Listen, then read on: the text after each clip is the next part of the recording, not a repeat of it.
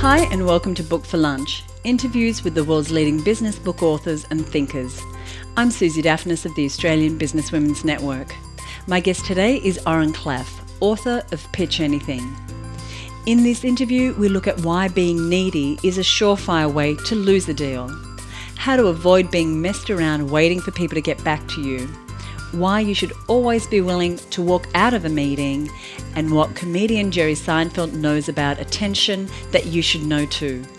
This interview was recorded as part of the Book for Lunch webinar series. Hi, and welcome to Book for Lunch, brought to you by the Australian Businesswomen's Network. I'm Susie Daphnis. Book for Lunch are free webinars with the world's leading business book authors and thinkers. And if you've ever sat across from the person who can secure a great deal for you and instead of listening rapidly, he or she is fiddling with his pen and you know this is all going terribly wrong, then you're really going to enjoy today's webinar. My guest is Oren Klaff, author of Pitch Anything. I want to say a few words about the book before um, we start the interview. The title is Pitch Anything, an innovative method for presenting, persuading, and winning the deal. And we introduced a scenario just a moment ago of you sitting across from someone who can help you secure a deal and instead of listening, they may be fiddling with their pen or maybe even telling you very openly that their time is being wasted. You feel like the opportunity might be slipping away and you feel anything but your normal powerful self. What our guest today has found is that by focusing on how the brain works and what we can do to create desire in the other party, through some really interesting techniques we're going to talk about today, Oren teaches us how to set the frame for your argument, control the agenda to your advantage, know when to pull back and when to push forward and get the deal over the line. So this is a book that I recommend be studied. Um, I read it all the way through. Um, I've got post notes and scribbles and notes, but it's one that has so much good information that I highly recommend you pick up a copy and you study it because it's that amazing. Our guest today, as I mentioned, is Oren Klaff. His title is Director of Capital Markets for the investment bank Intersection Capital, where he raises tens of millions of dollars from investors and institutions. And while you may never have to raise that much money, the principles are fundamentally the same. The book is beautifully written and he's masterful in the art of the pitch. In fact, I'm kind of scared about what I might end up buying by the end of this webinar if we let him free.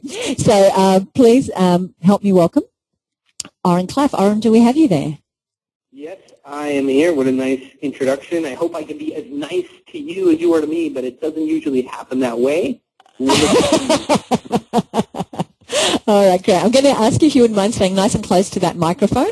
Um, and I'm going to go ahead and ask you first, firstly, congratulate you on the book and mention that in the opening chapter, you explained that nine times out of ten, despite the preparation we may have done, we fail to be convincing and our messages actually have a very low chance of getting through. Tell us why that is. Right. So, I mean, I think before I dive into giving you guys the heart of the information, it would help if I um, provided some context so people know where I'm coming from how I know this stuff. Okay? Uh, so just in two minutes or less, I'm an investment banker, and for the last 10 or 12 years, I wake up every day and I have to head to some boardroom and pitch some committee or some investors or some group or some venture capital firm deal. And, and so I've done this hundreds and hundreds of times. And sometimes it works and sometimes it doesn't. And when it doesn't work, it's very painful. I do it every single day nearly. And, and for many years, the same thing that would work one day wouldn't work another. And that became so frustrating because for us in investment banking, it can take months to get a meeting you know, or weeks and cost tens of thousands of dollars. Know, you fly around in a jet. It's $7,200 an hour to go somewhere. So even if we just go three hours away and three hours back, that can be that can be forty thousand dollars to get to a meeting with that. And so you have an hour meeting and you're forty or fifty thousand dollars to get there, and it goes wrong. It's incredibly painful. And so um, over time, I became interested, and I hired a cognitive psychologist. And I sat down with him, and I say, sometimes I go in and I say these things, and they work incredibly well. Right? Other times, I go into a room and I say these things, and they don't work at all. Right? And over time, the psychologist shared with me what is happening at the fundamental human level in the brain of the people that we're pitching to. See, um, so now that you understand a little bit about the challenge that I face, here is what I was instructed um, by the you know, these guys who study the brain. And these are guys from, you know, you hear it all the time. These are Harvard, Columbia, University of California, San Diego. These are brain researchers. And they said, what happens is the brain is actually three brains. And this is a fundamental thing that you don't understand, right? Because you're just kind of pitching or giving your information to the mind of the other person. And you think that they think like you do. How could they not? We're all humans. We all have this brain. And if you don't understand the architecture of the human mind, you don't have to get a degree in, you know, in classical brain physiology for to explain it to you. And, and I'll give it to you guys here what I was told and have since, you know, looked into and, and and um, this makes sense and works. So there's three major parts to the brain. There's the neocortex, which we've all heard of. Guys, we're not going to spend long on this, okay, but it's incredibly important. Oh, you've got an image up here. So the neocortex, that is the last part of the brain to develop. It's smart, linguistic, intellectual, problem-solving, and completely devoid of emotion. It does math and language and physics and problem solving and all the hard stuff. So when you wake up in the morning, decide what coffee you're going to make, or you're going to have tea, and what's going to breakfast, and how you're going to get to work, and what radio station you're going to listen to, what you're going to do when you get work, and what time you're going to go home, and when you go to the gym. It's all neocortex stuff, right? Below that sits the midbrain, and the midbrain understands social situations. And this was the second to last, the middle part of the brain to develop across millions of years. Right? So it understands what a policeman is, and what a mother is, and what a teacher is, and what an underling is, and what a janitor, who's also a valuable human being, and where they in the social structure of our lives. All right? And even you'll see two-year-olds or three-year-olds who know nothing about calculus or language or Latin or anything like that know very broad social uh, structures. Okay? And so you can see this is stuff that um, that is built. In. But most importantly, what I want to talk about here is crocodile brain. Right? The crocodile brain keeps you alive. All right, it filters all information. It is the input uh, part of the brain in which whenever you walk into a boardroom and begin to talk to someone or meet someone on a sales call or, or enter a phone call like this or any human interaction, begins with filtering by the crocodile brain. The job of the crocodile brain is to keep you alive. Okay? And this is incredibly important, um, you know, obviously. And, and so um, what it reacts to is things that are um, dangerous, right? So it looks for things that are dangerous or things that are going to take resources away from, from um, its job of running your body. Right? So this, this crocodile brain controls your whole neurological system. And I want to just give you a quick example, and then we're going to apply this to the real world. Right? Because remember, I'm not a brain researcher. I just have to use this stuff to understand why pitches do and don't work. I'm going to get there in just a second.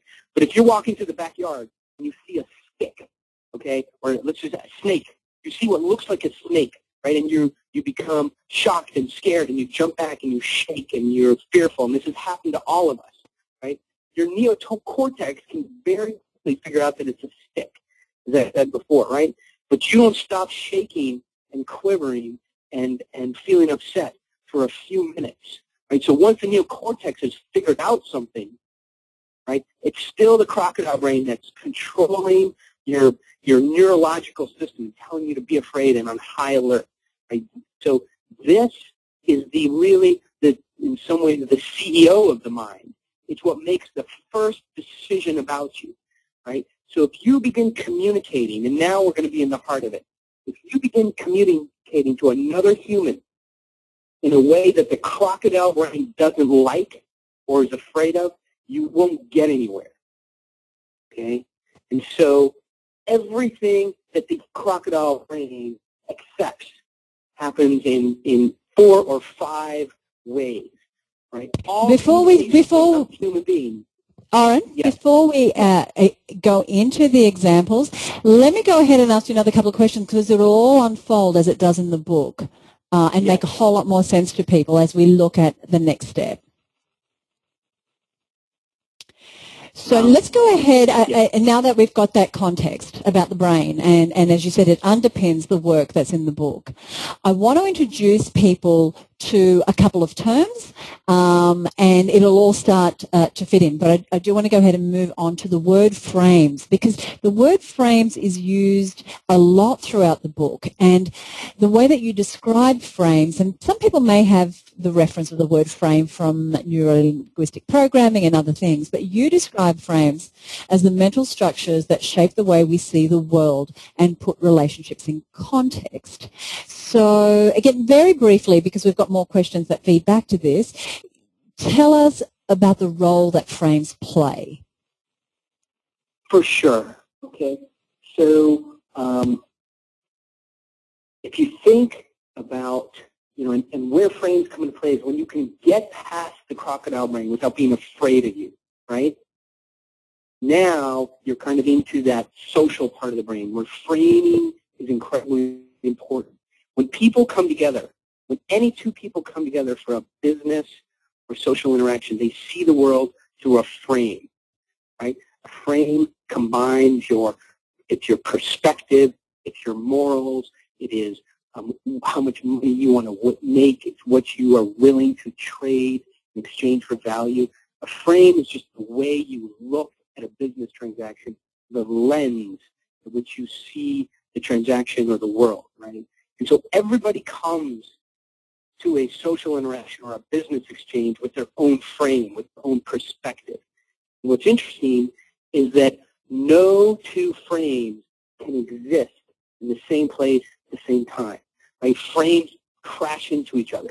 So if my frame, right, if my frame, for example, is that you, um, the, um, the value of what I'm selling is very high, right? and your frame is that the value of what I'm selling is very low. Okay, those frames cannot coexist. They smash into each other. And one frame will absorb the other. Right? Because you guys can't sit around in a meeting for an hour with one person, one person thinking there's value and the other person thinking there isn't. So frames crash together and the strongest frame absorbs the weakest frame. So the person with the dominant or best frame will have the um, what we call frame control, or will have attention of the room or the audience or the people in the room. So uh, a very simple way to think about frame control, right? If, if people are reacting to you, people are reacting to you, you have frame control. They're looking at the social interaction or the business interaction through your lens and your perspective. If you are reacting to other people, okay, they have frame control. And they, they um, you are reacting to their view of the situation. So, for example, if you're in a meeting, right, and when, when um, the, say we're pitching an investor, the investor stands up, you stand up. The investor decides to take a text, you sit there patiently. When he makes a bad joke, you chuckle and laugh. Okay, you are in his frame. You're reacting to the things he's doing. He's not reacting to you. He has the attention and he has frame control. So um, I think, um, Susie, maybe we can go into specific examples so people can see how how powerful frames are um, and how they're used. So um, I can either give you an example or you can ask a question, you know, just from your own business well, experience, or we can we can take any question. Okay, maybe, um, well, let's see if this next question feeds into an example that's really obvious um, for you. While I'm going, um, just setting that up, would you have a quick look at the chat box for me? Um, I've just shot you a message. And I'll uh, go ahead and get it set up. So one of the things that I doubt any of us does is go into a meeting or a pitch wanting to appear in any way needy or desperate because no one, I imagine, would think that that would work to our advantage. And yet, uh, what you tell us is that quite often um, the clues that we're giving the other person is just that, that we are needy and desperate. Right.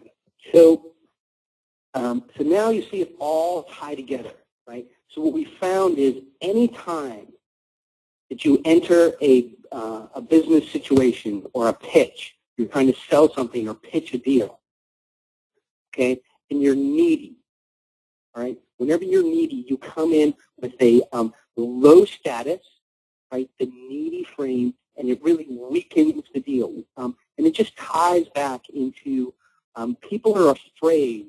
People are physiologically afraid of you when you're needy. Okay, and it ties back to uh, um,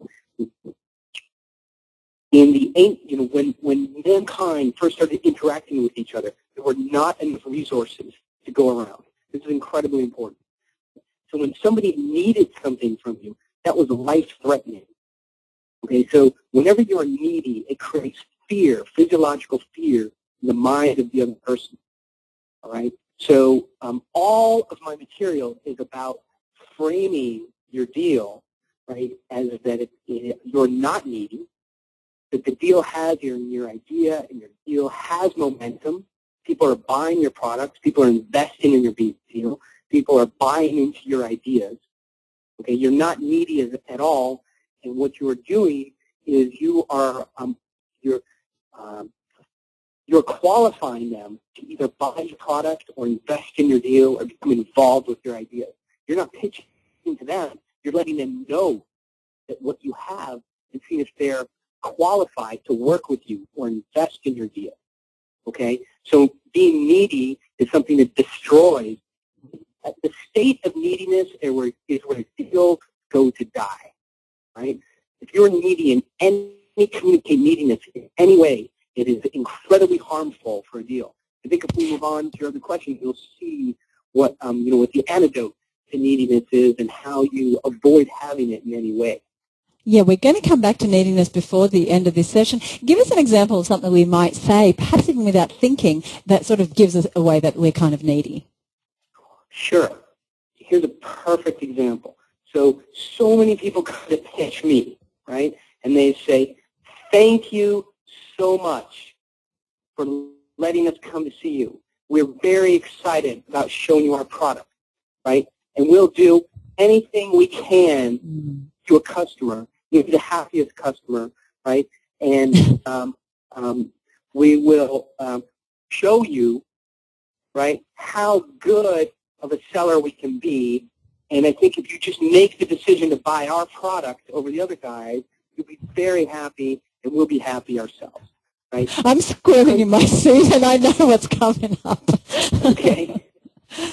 So, very, so very. these kinds of comments are incredibly unhelpful that communicate desperation and neediness, even so even if they're coming from a place of goodwill, they're completely useless. Okay? Now there's worse things that people say. There's worse things that people say. Things like, um, um, so we really need your business and we're willing to work with you on price. Okay? Mm-hmm. That may be true, but it's completely destructive. Nobody wants to work with somebody who's needy. All right. So um, I think those are good examples of things that we we hear said every day. Ab- now, absolutely. And we're going to. Sorry, go ahead. Go ahead. Um, so I was going to say because if I'm public thinking now, well, those seem like fairly natural things to say. Hey, we'd like to do business with you. We're happy that you invited us in to pitch it, and we hope you will become a customer. What the hell is wrong with that, right? Well, everything, right? Because it's needy, but we can touch quickly on, um, and it, it creates fear. It um, it does all these things, and it it offends the crocodile brain. It communicates to the crocodile brain, right, that things are going to be slow and they're going to be painful, and it can take lots of resources to work with these people, right? So by contrast, we say things like, I'm glad I could find the time to work with you today. All right? I'm very busy. We have other meetings. We have about an hour to spend with you. 20 minutes of those, we're going to describe the product or pitch the deal or tell you about an idea. Then we can spend a little bit of time. We can spend a little bit of time uh, learning about you guys and have a couple questions and answers, and then we have to go. Okay? That communicates we are busy. The train is leaving the station. You got to decide if you're going to be on it. All right? This is our meeting. It's on our agenda. We say when it starts. We say when it stops. We don't need you. We are spending some time with you to see if we're a fit together. All right? That is a very strong frame. Okay, so if you say the needy frame is one perspective. We need your business, right? And this is the um, this is the, the, frame of strength, which is um, we are considering you to be a customer. Right? So I mean, I just want to pause on that. It's a big deal to take a customer. Okay, it's a big deal to take on an investor. It's a big deal to take on a partner, right? Because those people will, eat, will can consume your time and your energy and your resources. So you don't want a bad customer. So if a guy says, you know, this all sounds interesting, don't bother pitching me. I'm going to buy your copiers, right? Go down to accounting and go get a check. You have to say, stop. Not so fast. It's a big deal taking on a customer. I need to know something about you. Tell me what kind of customer you are. Have you ever bought this stuff before? And how have you behaved? Okay? So, so um, it's very important to let people know we're not just doing business with them at their whim. Okay? They have to earn their way to become our customer or our investor or our partner. Very good. And I know that when I was reading uh, those chapters, I had to catch the fear that I was having around being so bold as to say, look, I only have 10 minutes, and to really roll reversing, reversing the roles. Um, but there's more.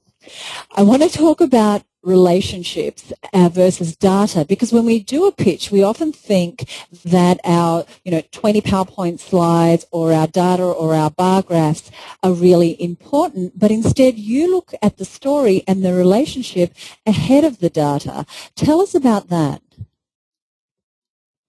So many times we're giving a pitch and let's just say it's on a semiconductor company okay?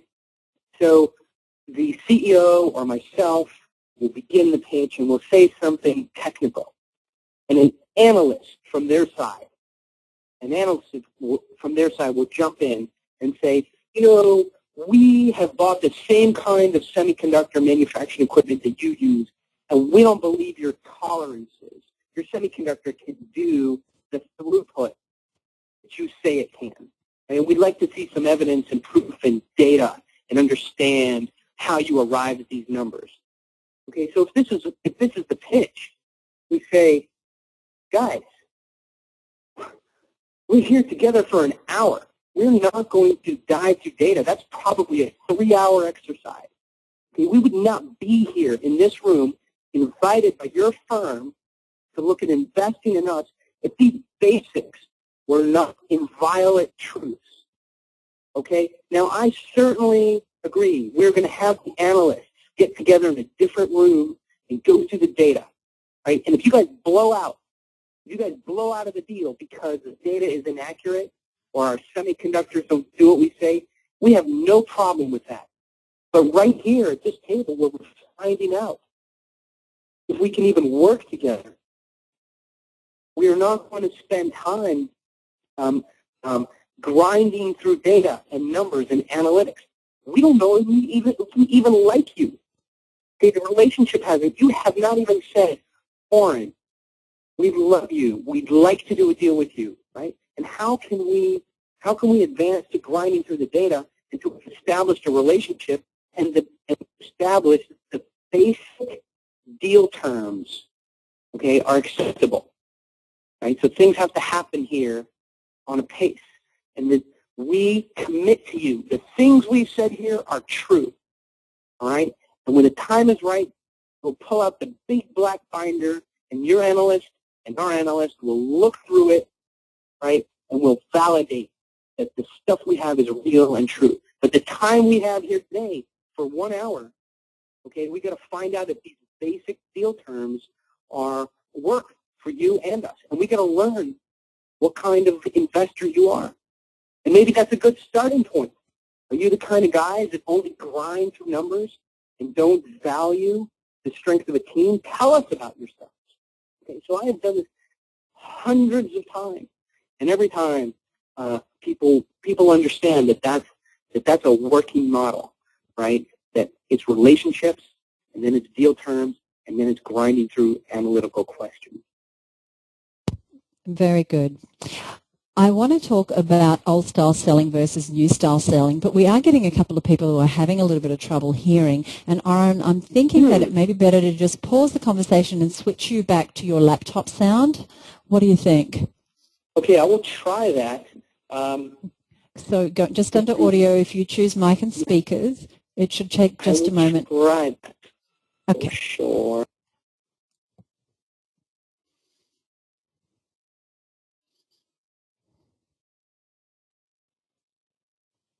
Okay. Okay, Susie, can you hear me? Yeah, um, yeah, I actually think that sounds a whole lot better. I hope everyone can hear uh, better now. Thank you for doing that. Well, I'm going to call AT&T up and tell them they're a bunch of bastards for, uh, for having a bad phone system. Okay?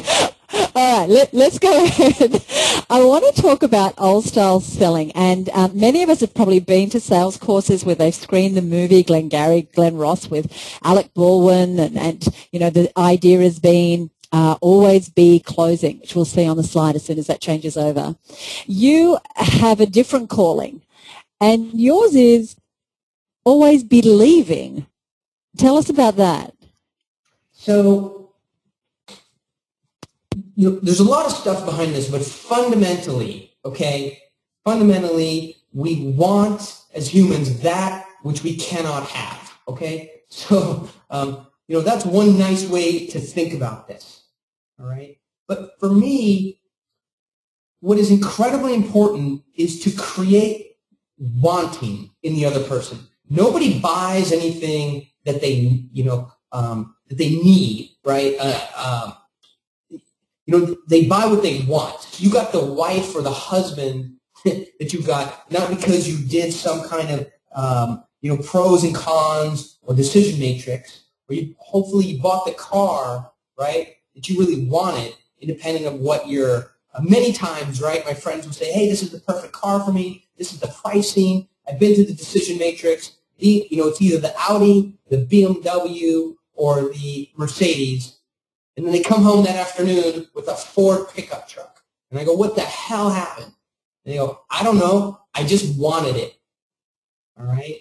And so when you can create wanting in someone, when you can create wanting, right, then um, there's no closing, right? You create the wanting and you say, I'm leaving.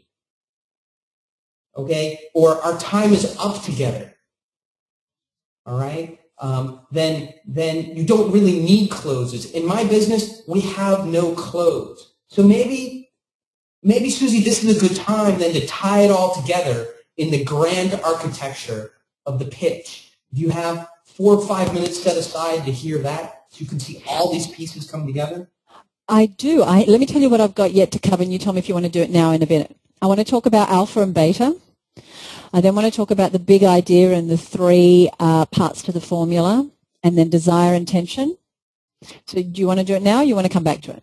No, let's let's talk about alpha and beta. That's incredibly important. Okay. Okay, great. So just to give people a sense, uh, you know, they may recognize a situation where they go in, chests are puffed, but something about the environment and the situation just flattens you and drops you down a few notches.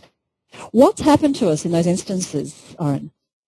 So in social interactions, we always discover that there's an alpha and a beta. And it's pretty self-descriptive, right? The alpha is controlling the social situation. It's people that, um, um, it's the person people are looking up to as the high status individual, right? The beta are the supplicants, people who are, if I'm the alpha, people are laughing at my jokes. When I say the meeting starts, people quiet down, right? When I say we're going to take a break, people take a break. When I say this is important, they perk up and, and listen. When I say you don't have to pay too much attention to this, they, they follow those instructions. The alpha has frame control, right? And the beta has to, um, in essence, obey the, um, you know, the wants of the alpha. So what we've discovered is these things called beta traps. So you walk into somebody else's office on time, ready to give your presentation, and they say, I'm sorry, Mr. Jones is going to be another 15 minutes. He's on a call. Really? Okay, I'm here on time, as we agreed, travel to your office. All right?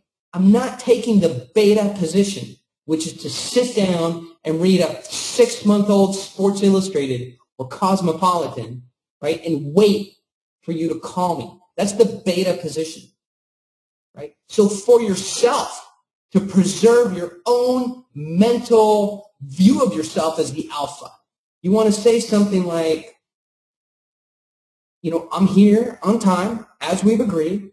It doesn't seem like there's an emergency, right? Why don't you tell Mr. Jones we're ready to get started, okay? And if he wants to reschedule, he can come to my office for the next meeting, all right? Now listen, I know you're afraid to say that, right? Because you're afraid they're going to say, well, dust off, right? We're buying from you. You're not buying from us. We tell you what to do. You don't tell us. But I can assure you, when you take the alpha position, right, and they go to Mr. Jones, they say, Mr. Jones, the, the salesperson says that they're going to leave unless you take this meeting. That puts tremendous pressure on him. You have just gained frame control because he has to react to you. All right? The alpha position is um, where you are uh, strong, you have frame control, and people reacting to you. The beta position is not where you want to be. And there's beta traps everywhere. You've got to keep an eye out for them. And just wrap up here on beta. But when you go to somebody's office and they tell you to wait, even though you're on time, all right, that's a beta trap, and you don't allow it. When you go into when you go to meet someone and they leave you stewing in the conference room for the other team to kind of assemble themselves, you don't put up with it. All right, that's a beta trap. Okay? When somebody tells you, hey, you know, we're definitely going to buy this product, but I need to see a white paper or another analyst report, or you need to generate me a quote. Here's a great one. Okay? I don't quote anything. I'm happy to give you a contract after you agree to buy. When people say, hey, why don't you send over a quote? Right? That's a beta trap. You know, I don't do that. What's so confusing? There's two numbers in the things you buy from me. How much you pay now right? And how much you pay every month for the next six months. That cannot possibly confuse you. Let's agree to it. You tell me you're going to buy it, and I'll send you the contract which you can sign. What am I going to send over a proposal for? All right? Proposal is a beta trap. All right? And Some of you listening may think, well, you can speak like that. To buy from you. So, so these are these are the distinctions between alpha and beta. One of the things that those listening may wonder is like, well, that's okay for you, Oren. You can speak to someone like that, but I don't know uh, how comfortable I would be in that. Uh, you also in your book talk about humor and lightheartedness, and it's not about beating the other person up, right? Oh, yeah. So, so this is a great point because I sound like I have so much bravado coming across the line here, right? And I sound like if you blink at me the right way, I might come across the desk, grab your lapel, and shake you. And it happens sometimes when I get really mad. But for the most part, you know, 19 out of 20 people say I should be a comedian on Sunset Boulevard, right? Because I say it with a smile, right? And I say it with mirth. And I say it, these things, in a social and fun way. And I'll give you an example, all right? Um, um, I'm only yelling now because I want people to get the gravitas of this. But I'll give you a perfect example. So we had a venture firm um, uh, come in for a company that I represent and submit, you know, get ready to submit a $15 million offer of investing. And it was kind of around the holidays, right? But for them to submit an offer, we need them to do a term sheet. So, so the woman says to me, the most incredibly smart, buttoned up, um, powerful woman that I've ever met in American venture capital. And she says to me, you know, Oren, um, we're moving forward, but it's going to take us about two weeks to put together a term sheet, which from our side is completely unacceptable, right? So I say, Nancy, listen, I want you to know I do pro bono work for venture funds, ones that struggle and have time, have trouble meeting their deadlines, and and really, um, when it's hard for them to put together a term sheet within two weeks, that's when the association asks me to do the pro bono work and come in and help. And I'd be glad to take you on as a pro bono client and get you guys the help you need to do this kind of thing, right? And so that can come off as incredibly offensive or funny, and it just depends on the delivery. And she went stone-faced for about two seconds and then broke out in incredible laughter because the thought of a, uh, first of all, a woman like this, so powerful and a firm, so high up in the food chain, needing pro bono work, is comedic, right? And it went to um, break up the tension, and she said, you're right. Two weeks is an incredibly inappropriate amount of time. We'll get it done in a couple days, right? So, so not falling into a beta trap of we're going to take a couple weeks to give you a written term sheet, um, um, and then you you know, done in a social way with fun and a smile, and it's incredibly powerful, right? Mm. And that you can see is frame control. Because when she says they have all the decision-making power, it's their money. They can do it in three weeks or six weeks or 20 weeks. You have no control over that, right? But when you grab the frame and you frame up that two-week time period as laughable, that they need a pro bono um, uh, investment banker to help them out. It frames them in the weak position, right? And now the only way she can get frame control back is to admit, yes, we can do better, okay? So I got frame control, and then the only way she could get any power back, most powerful woman I've ever met, is to say, you're right, it's ludicrous. We'll make it happen on time. And then she got, then I let her have the frame back. Does that make sense to you in terms mm. of doing things socially and with fun? And like, and in fact, most, sorry, Susie, I get carried away when I hear this stuff, but most people pay me, you know, in deals to control the social situation. The information is always the same. I can't change that, right? But to make it fun and exciting and add humor, control the amount of time when things happen, make sure things don't become too analytical, right? and they stay on the relationship level, that's what I get paid an enormous amount of money for. And so you're right, it has to be fun. And if you're the person creating that fun environment, it's incredibly high status. All right, and that's mm. important. One of the great things uh, in the book, for those of you uh, listening, is that there are the different scenarios that you've been in and explanations even of other people's pictures compared to yours, and you'll see the lightness and the humour in it uh, when you read those stories. You introduce us to a method uh, which I found really useful and I've already used, which is about how we present our big idea so that it's differentiates itself from perhaps the uh, pitch of another. And it's a wonderful, wonderful formula that has three parts to it. Would you walk us through that? Sure. So it's pretty funny because I see hundreds of pitches, right? And people will go on and on and on delivering information, okay? Delivering information about the deal and explaining the product and explaining the deal. And it's, it's discombobulating because I don't know what the big idea is. Okay?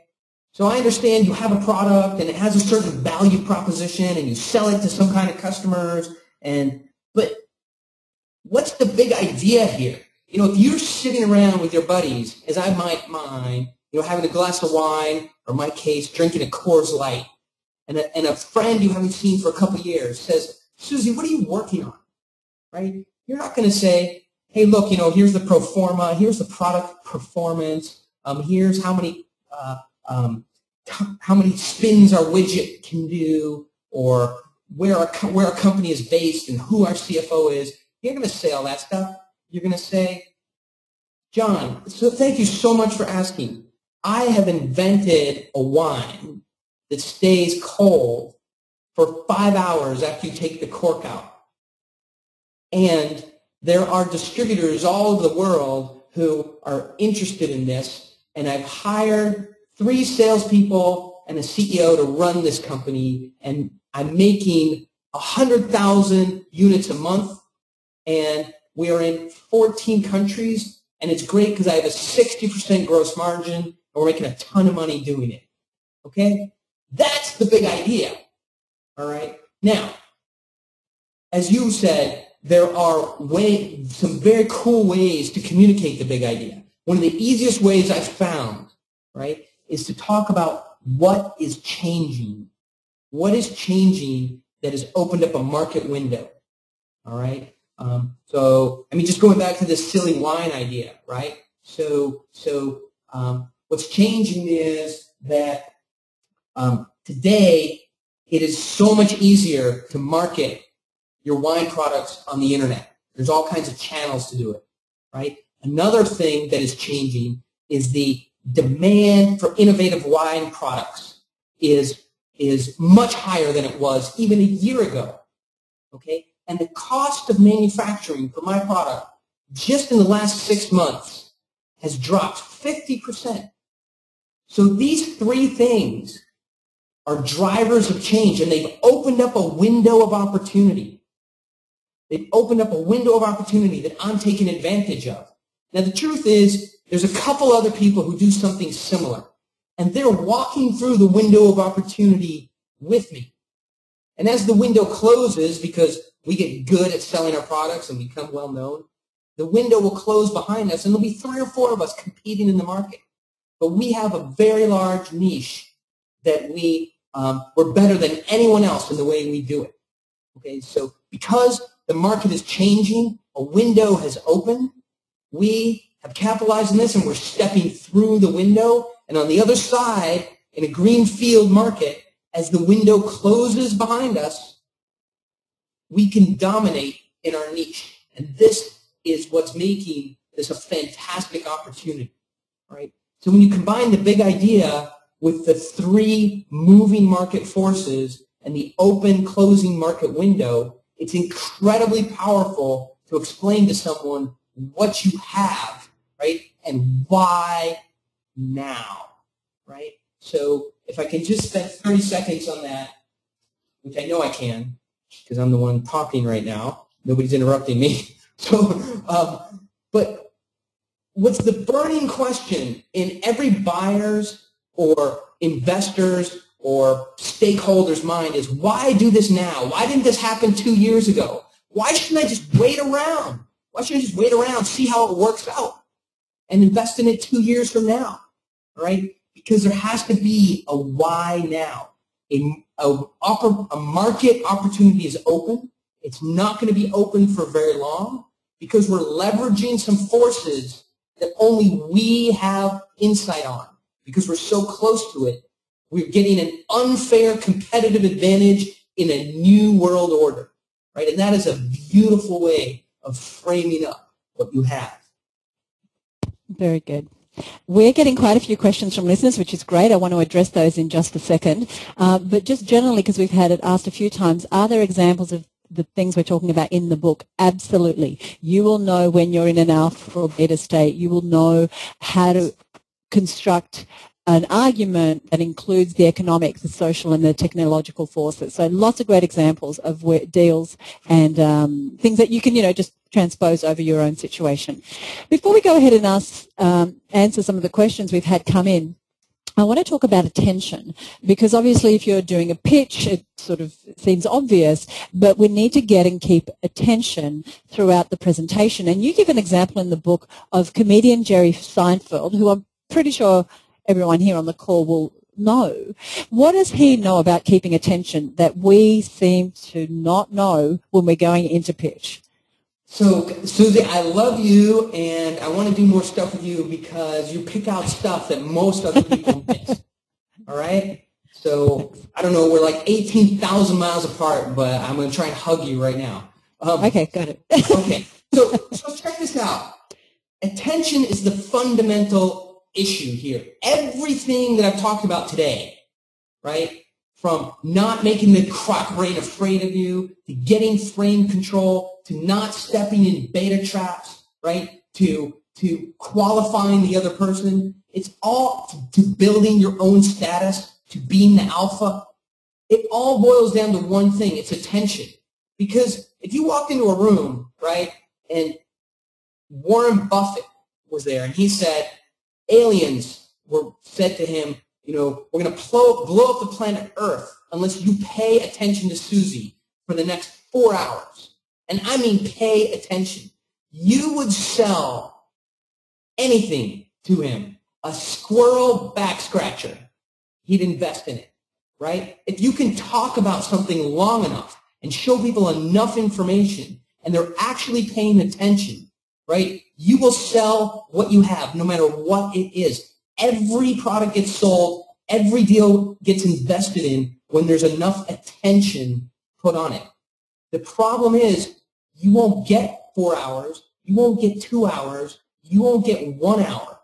The span of human attention might be 20 minutes.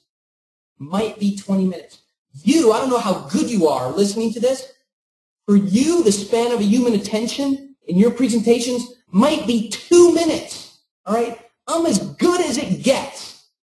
I'm as good as it gets, and I get about 20 minutes before people start burning out. All right?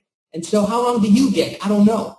So one thing that struck me is um, uh, I heard, as you said, Jerry Seinfeld um, had a great uh, DVD about producing comedy. And he says, you know, when he puts together a new act, he only has one or two minutes of material, right? He says, this is fascinating. I walk out on stage in the middle of nowhere, say, you know, Pittsburgh, Pennsylvania. I go on stage, everybody goes, yeah, Jerry Seinfeld, right? I get to say just about anything for two minutes, and people laugh and they love me. In the third minute, if I'm not funny, I lose their attention. I'm Jerry Seinfeld. I'm the biggest comedian in the world, maybe one of the biggest known brands in the world. And I only get two minutes of buy time before I actually have to be funny. So this is what I ask you. You know, this is why it's worth paying attention to the pitch. Because if Jerry Seinfeld gets a few minutes, if Oren Klaff gets a few minutes before people start timing out, right? It shows you how critical it is that you have to have material and social and frame control and status in order to keep their attention for at least 20 minutes. That's probably the most you get. Very good. Let's go ahead and have a look at some of these questions. Thank you all for the great, great questions. We'll move them through them pretty quickly so we can get as many as we can answered in the short time we have available.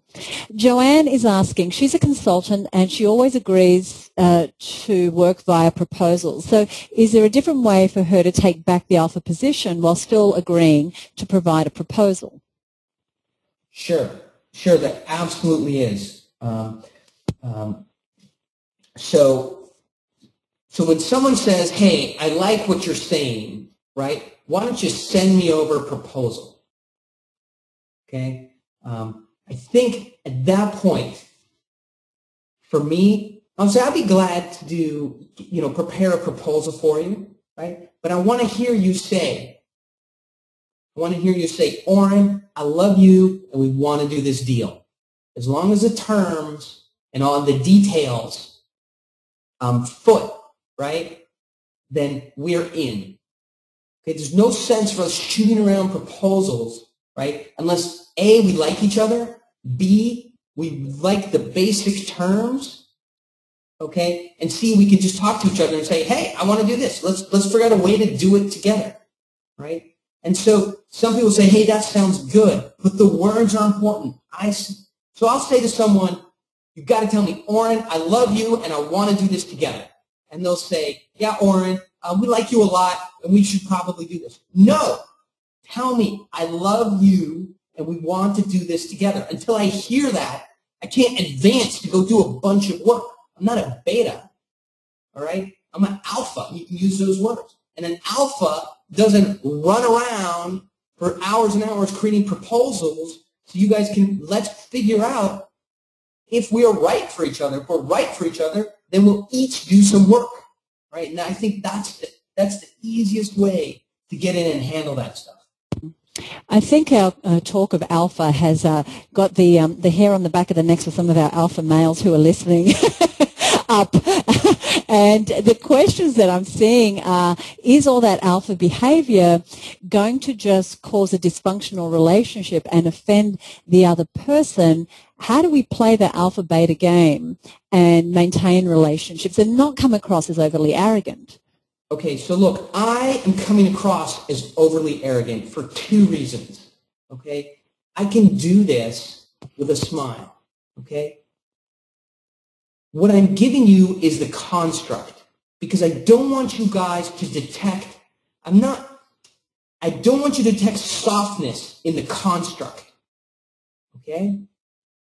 This is the hard functional construct. These are the words you have to communicate all right? But you have to also find a social way to do it. So let me redo what we just talked about, right?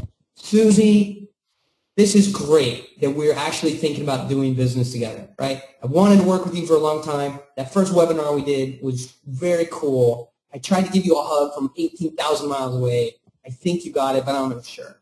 So, you know, I would love to spend my Saturday sitting inside in a dark room while everyone else is outside having fun, making you a proposal to look at. But of course, we know that's silly. What you got to tell me, right, is, hey, Oren, I love you. We're going to do this deal together. It's worth your time putting together a proposal. And if you tell me that, then I'll invest the time.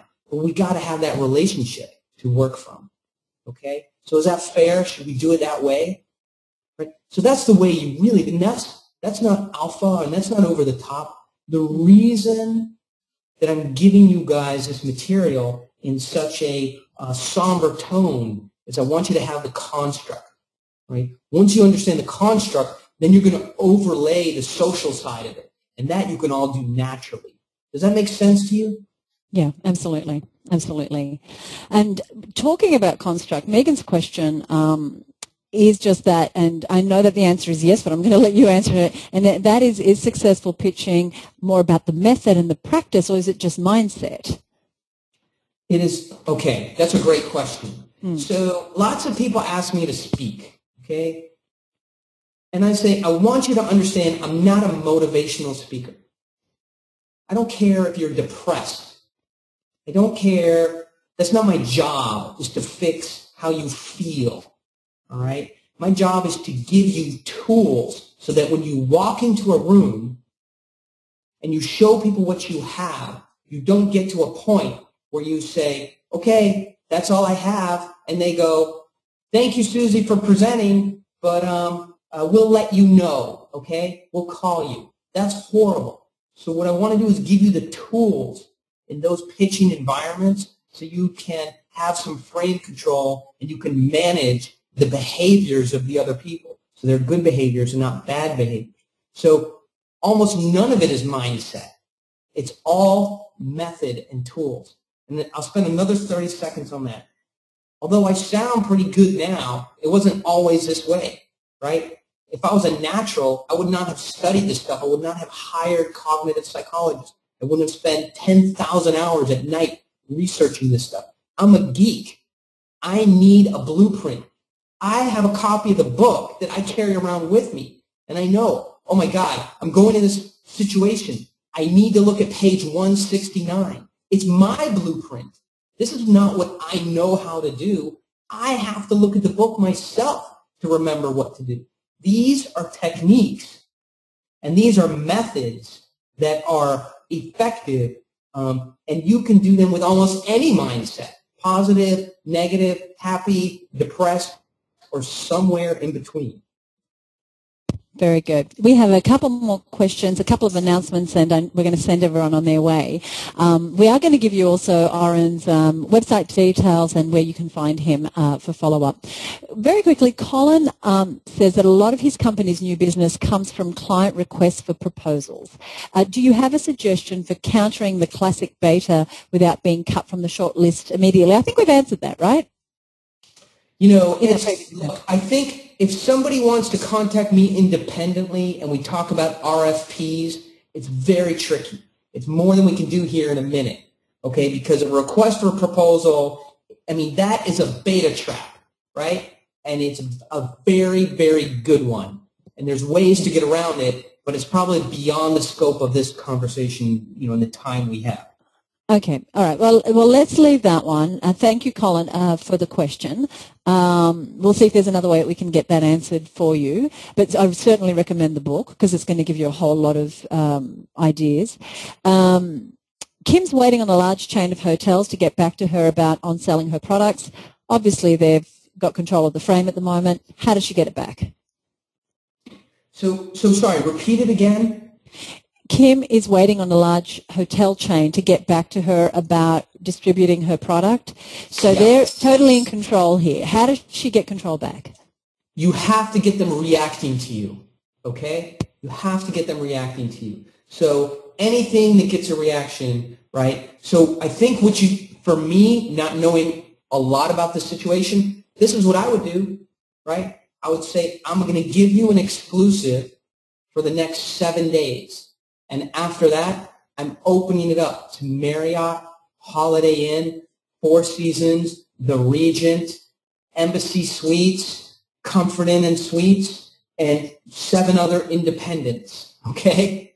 And the exclusive will be blown. So you've got to use a time constraint, right? Now the difference between a time constraint and what a car salesman might do is you, it's authentic. Okay, you give people enough time. And that's another one that might be a good blog post or a follow-up conversation. But you have got to get them reacting to you. You've got to put a time constraint on your offer, okay? And you've got to and, and you've got to create a competitive threat. But if that's not appropriate, you've got to do something that gets frame control back. They have to be reacting to you. Okay? Very good. I'm going to do a couple of quick announcements and we're going to come back for some closing comments and we're just going to have a look at that neediness idea again. Um, I just want to let people know that our next book for lunch author is Joseph Michelli. He's the author of the book called The Zappos Experience. And if you're not um, familiar with Zappos, the online retailer that recently got bought by Amazon for a squillion dollars, um, they are very well known for their customer service and creating an amazing experience for their customers. So we're going to be looking at the primary leadership principles and core values that they use to enhance the customer experience. Very much looking forward to that one. That is next month on the 19th of April and registrations are now open. Uh, finally, I just want to let you know, as we uh, close up today, uh, you'll get the opportunity to request a free trial of GoToWebinar, the platform we've been using. Um, and then in a couple of hours, you're going to get a link to listen back to today's webinar because I know we've covered a lot uh, and we want to give you the opportunity to go back and have a re-listen to that. Just as we close up, um, firstly, I want to thank Oren for joining us. Um, and just in closing, whatever you would like to say, but I thought it would be uh, great to um, just let people know the three ways that we eradicate neediness because I think that um, that's one of the things that I think still holds us back. We need the deal where it might be a small business. We really need that client. So, so how do we eradicate neediness and close us up for the day, Oren? So the first way to eradicate neediness is to have a real time constraint, okay, that at least you say, guys, um, let's get started, okay? Let's get started because we, um, I have about an hour to spend with you, then I have to go, all right? So that's number one, all right, the time constraint. Number two is you have to eliminate what I call one dealitis. You have to eliminate your desire for that deal. You just have to be there to chop wood, carry water. Just do good work in the meeting, right? You have to eliminate any desire for that particular deal to actually happen, right? You just got to be there, do your best, lead with poise and serenity within a time constraint, all right? So while you're there, if you do these two things, right, you know when you're going to withdraw with a time constraint. You know you don't need this particular deal. You're going to do the best you can. Chop wood, carry water, finish up with poise and grace. Okay? Then that leaves you free to be excellent in the presence of the people you're presenting to. It allows you to be social and humorous and fun and to take risks, okay? And not have to react to other people and say, no, I'm not going to answer that. But we're going to talk about it later, right? So, so a time constraint so you know when you're actually going to withdraw. You're not going to stay and overstay your welcome, and they know they're going to lose you at a certain point because of time. right? No desire. And then be free to be excellent. Be the greatest, fun, social, no pressure presenter that you can be. And those are the ways that um, neediness will be eradicated from your life. Very good. Oren, thank you so much for your time. The book is Pitch Anything, an innovative method for presenting, persuading and winning the deal. We've organised with Booktopia, one of Australia's online booksellers, to make that available at a slight discount. And as I said, you know, uh, my partner is a great negotiator, really great pitcher, and I just kept reading bits of the book uh, out to him, and he's like, okay, well, when you're done with it, I want to read it. So um, I highly recommend it. I, and thank you for joining us. To all of you, thank you for joining us from all parts of Australia. On behalf of the the Australian Business Women's Network. Uh, we want to thank you for being here and look forward to welcoming you back. We're a membership-based organisation and um, on our website, the URL for which you'll find on the site uh, is access to over 80 different webinars just like these available for you on demand. Thank you so much and uh, enjoy the rest of your day. Thanks again, Oren.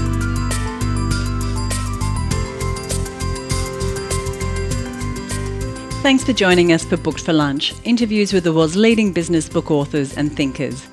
Book for Lunch is presented by the Australian Business Women's Network. For more interviews and details of upcoming Book for Lunch webinars, visit our website at www.abn.org.au.